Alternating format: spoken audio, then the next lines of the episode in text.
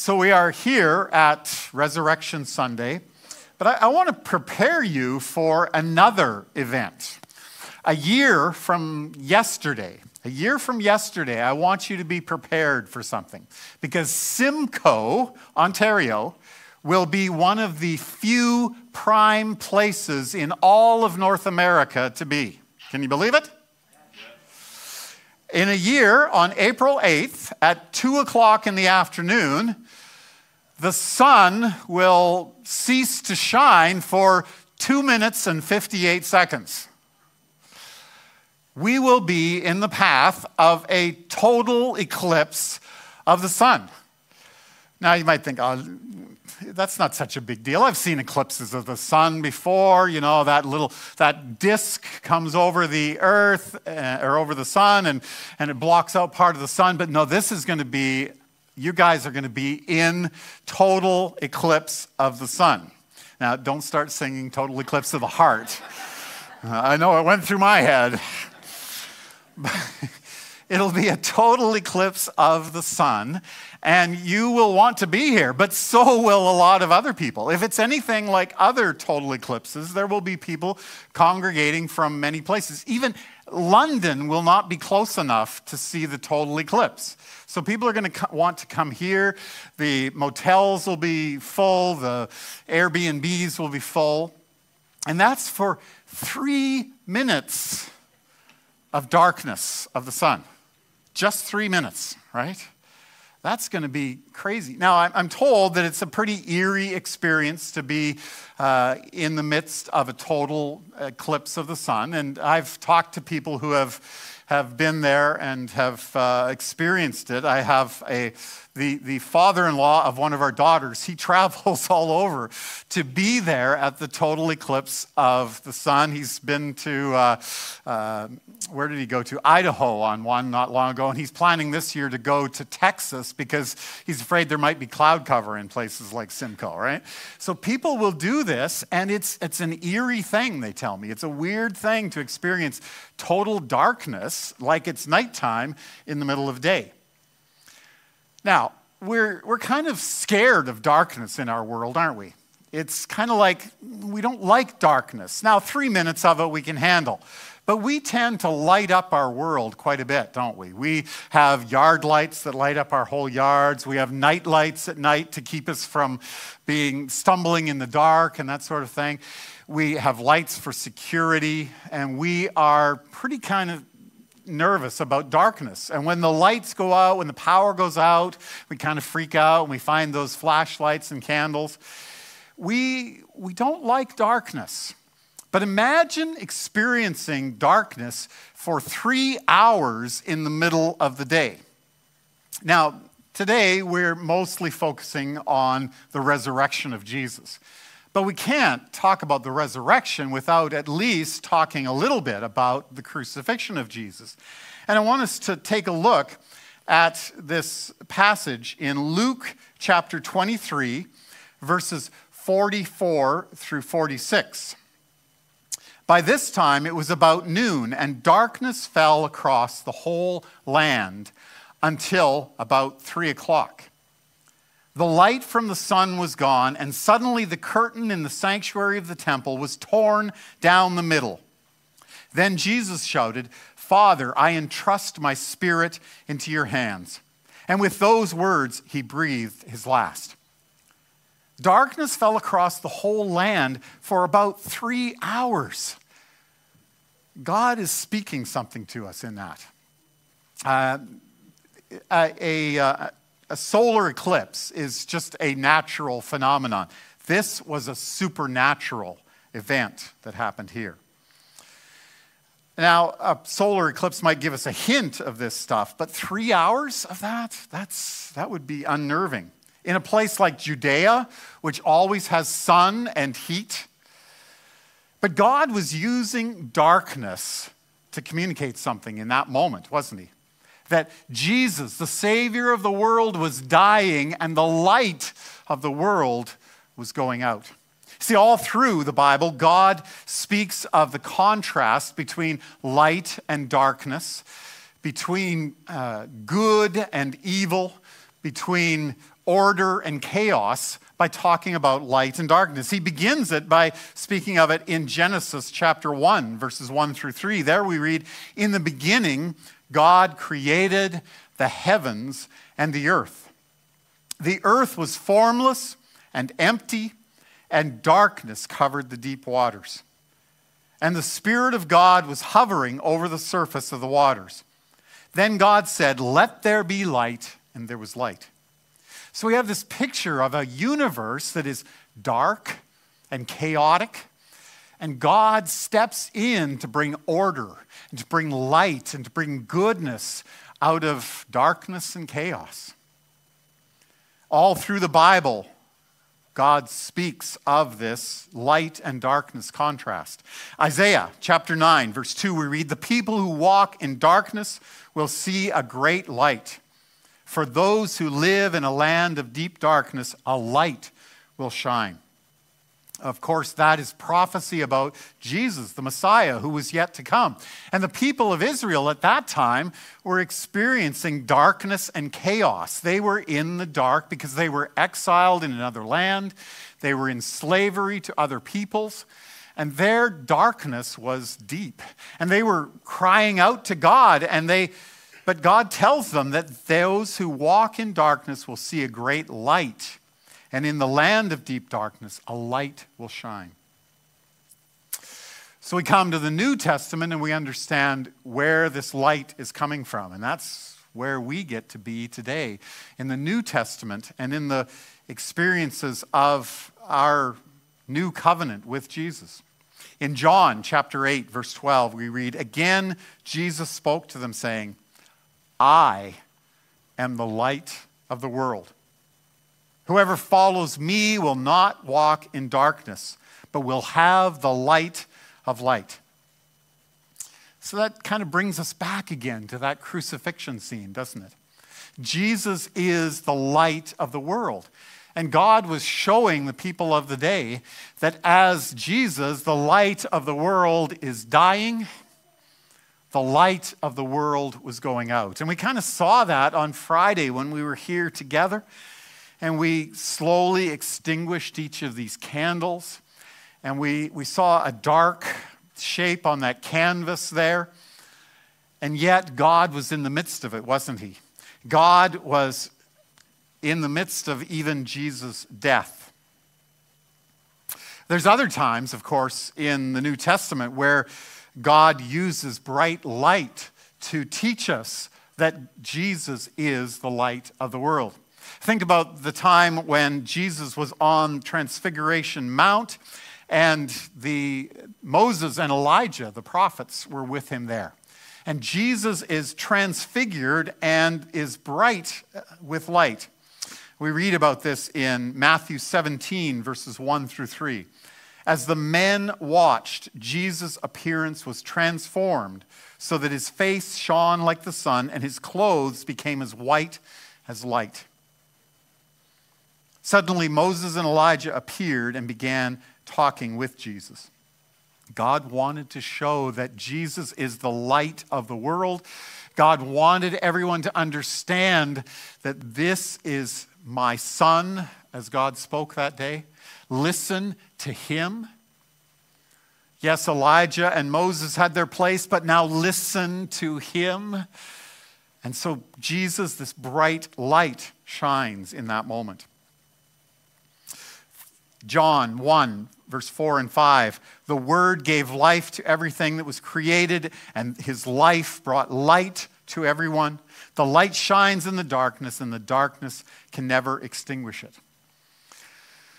We live in some troubled times. We live in some times where we sometimes think the darkness is going to overcome the light.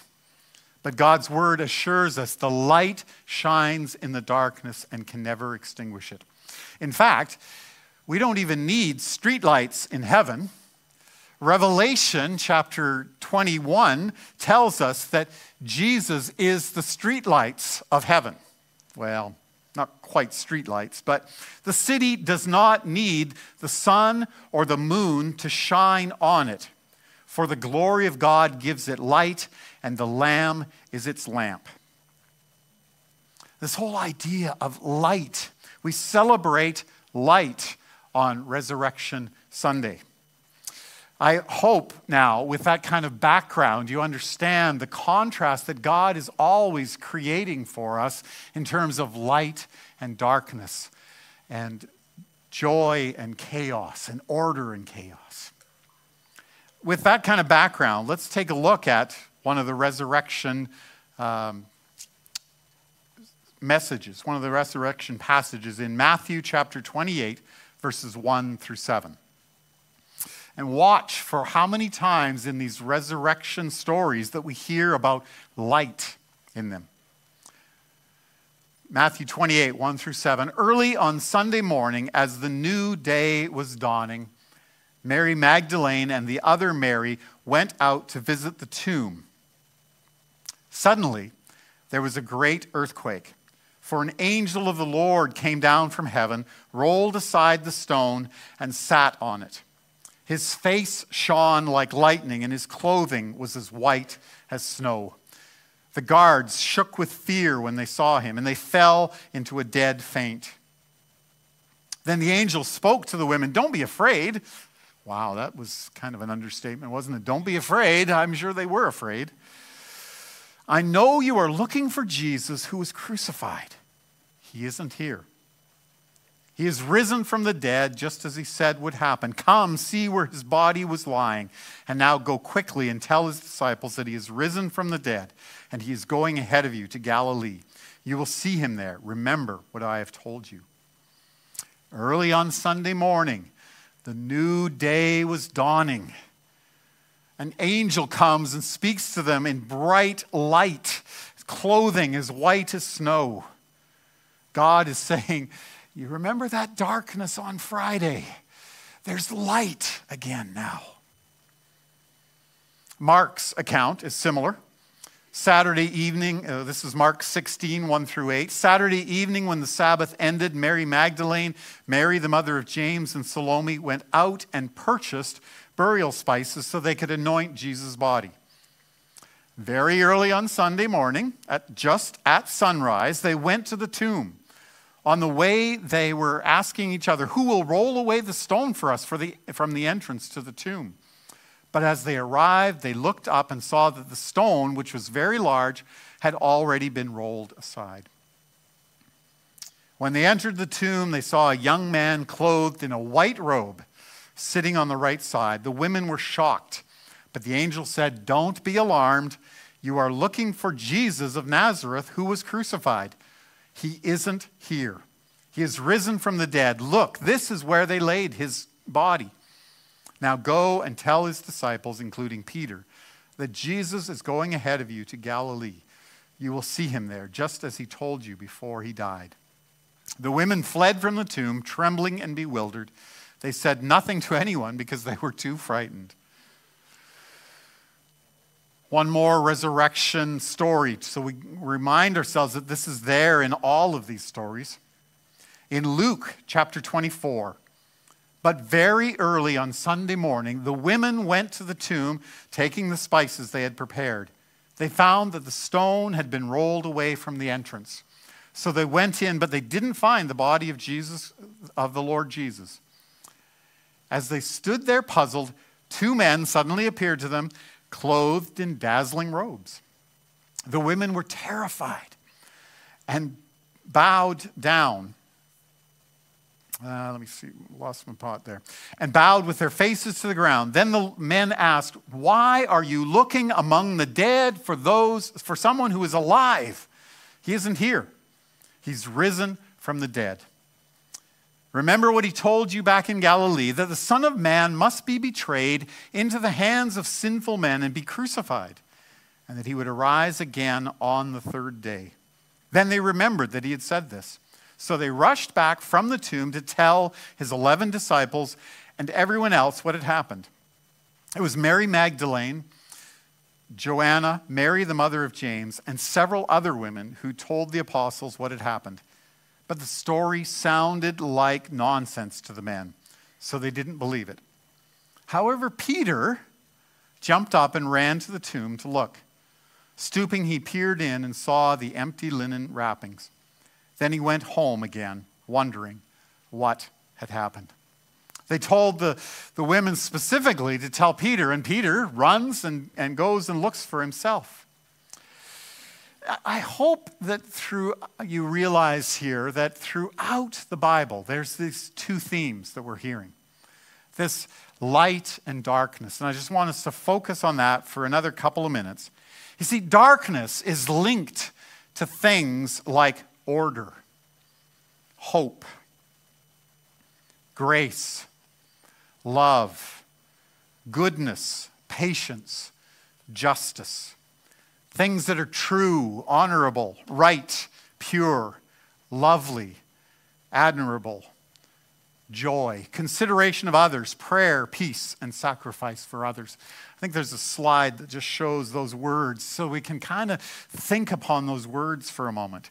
See, these are the words that are associated with light, with love, with joy, with goodness. Those are the things that we're to celebrate this morning as we celebrate the resurrection.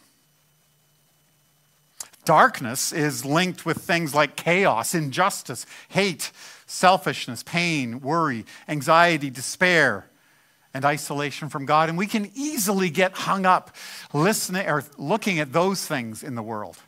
There's plenty of darkness to look at in our world. But light is linked to good things like order, hope, grace, goodness. So I'm hoping by now that as you think about celebrating the resurrection, we realize that we celebrate these good things. Jesus came into the world to give us all of these good things, and he triumphed over the darkness of our world. He triumphed over the chaos and disorder of our world. From, Jesus was there at the very first light. Let there be light. And he was there at the new light that came at the resurrection. And now, today, we get to share in that light of Jesus, in that new life that Jesus brings into the world. Matthew 5:16 tells us that we are to let our light shine before others, that they may see your good deeds and glorify your Father in heaven. The passage doesn't say things like focus on the darkness. It doesn't say let your righteous anger be seen, or your turmoil and your anxiety be seen, or don't focus on the problems of the world. It says, let your light shine before others that they may see your good deeds and glorify your Father in heaven. We're called to live in the light. I think sometimes we, we tend to make the gospel kind of complicated. And yet Jesus says, I am the light and I want you to live in the light. 1 John 2 9 through 11 says, If anyone claims I am living in the light but hates a fellow believer, the person is still living in the darkness. Anyone who loves a fellow believer is living in the light and does not cause others to stumble. But anyone who hates a fellow believer is still living and walking in darkness. Such a person does not know the way to go, having been blinded by the darkness. There's a lot of distractions in our world. There's a lot of things that can drag us down in this world right now. And yet, Jesus says it's really pretty simple. Let's love one another. What did Jesus say when he spoke to the, the man who came to ask him about the most important commandment? He said, Love the Lord your God with all your heart, all your soul, and all your mind, and, and your neighbor as yourself. Those are the two important commandments. So, really, I guess the gospel can be kind of uh, broken down to something pretty simple love God and love everyone. It's a pretty simple gospel that God calls us to. Love God, love everyone. Jesus shines with the bright light of dawn. He is the one who brings this light into the world. That's why we celebrate light on Resurrection Sunday. That's why we, we know that when the moon passes between the earth and the sun. It's just a temporary thing, and God will bring the sunlight back into the world. And just as we know that those three hours without light was a temporary thing, Jesus shows us that He is the light of the world and that He is now living among us. But if we want to outrun our shadow, we need to focus, we need to run toward the light. And so, as we think about how we live our lives as Christians in this world, let's keep our eyes focused on Jesus. Let's keep running toward that light. We don't run towards the problems. We don't let the problems bother us too much. We run toward the light. We run toward Jesus. Let me pray with us.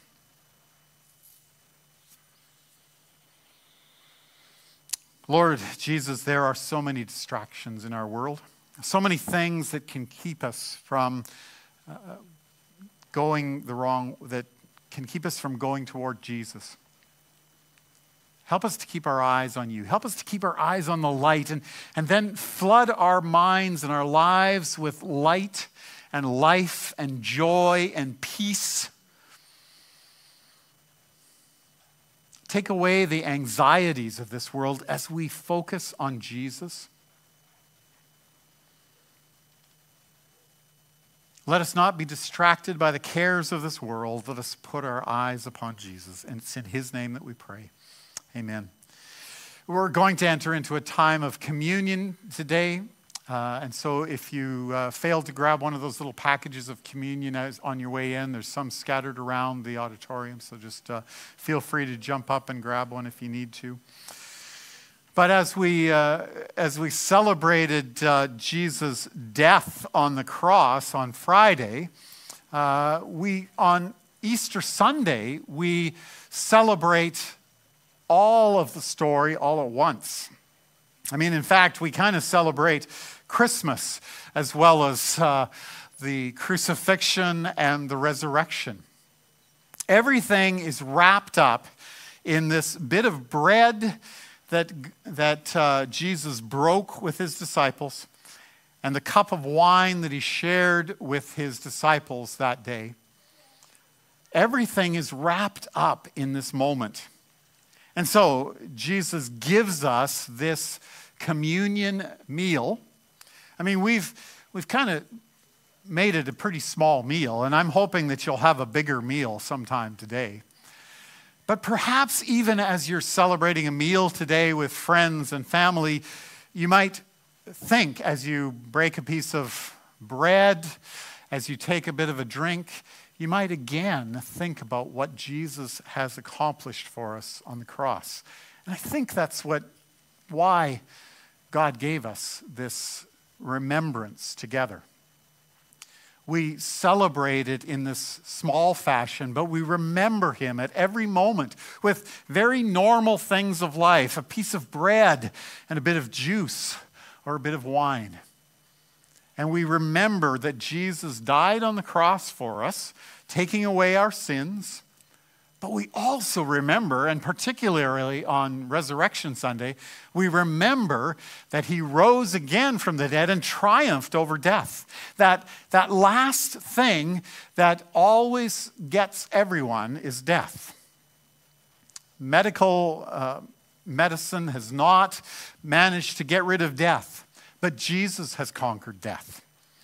And one day we can be with him where he is the light of heaven and we can rejoice with him in heaven because of this Resurrection Sunday.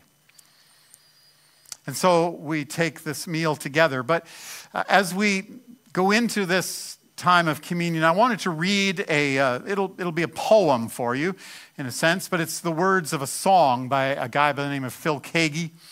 He wrote these songs a few years ago, back when I was a young man. Some of us were young men.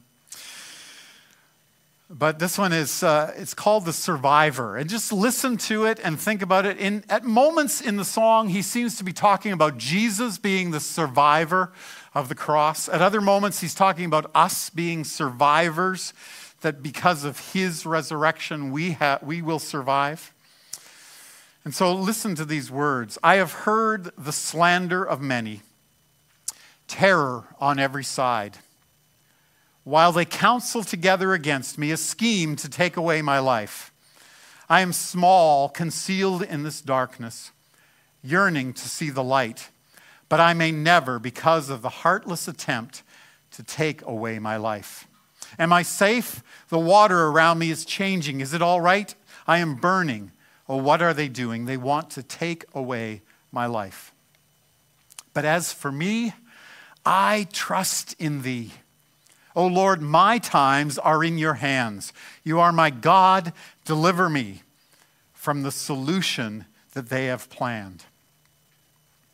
I'm condemned, completely unwanted. I struggle to stay inside.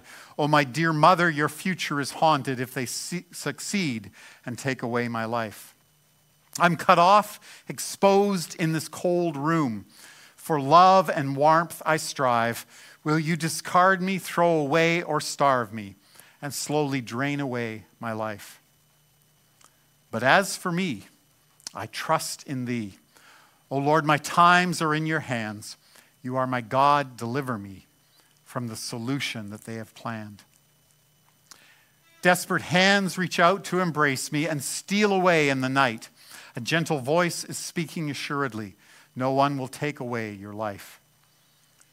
Now I am one apart from the millions, fortunate to survive. And though I bear on my body these old wounds, they didn't take away my life. But as for me, I trust in thee. O Lord, my times are in your hands.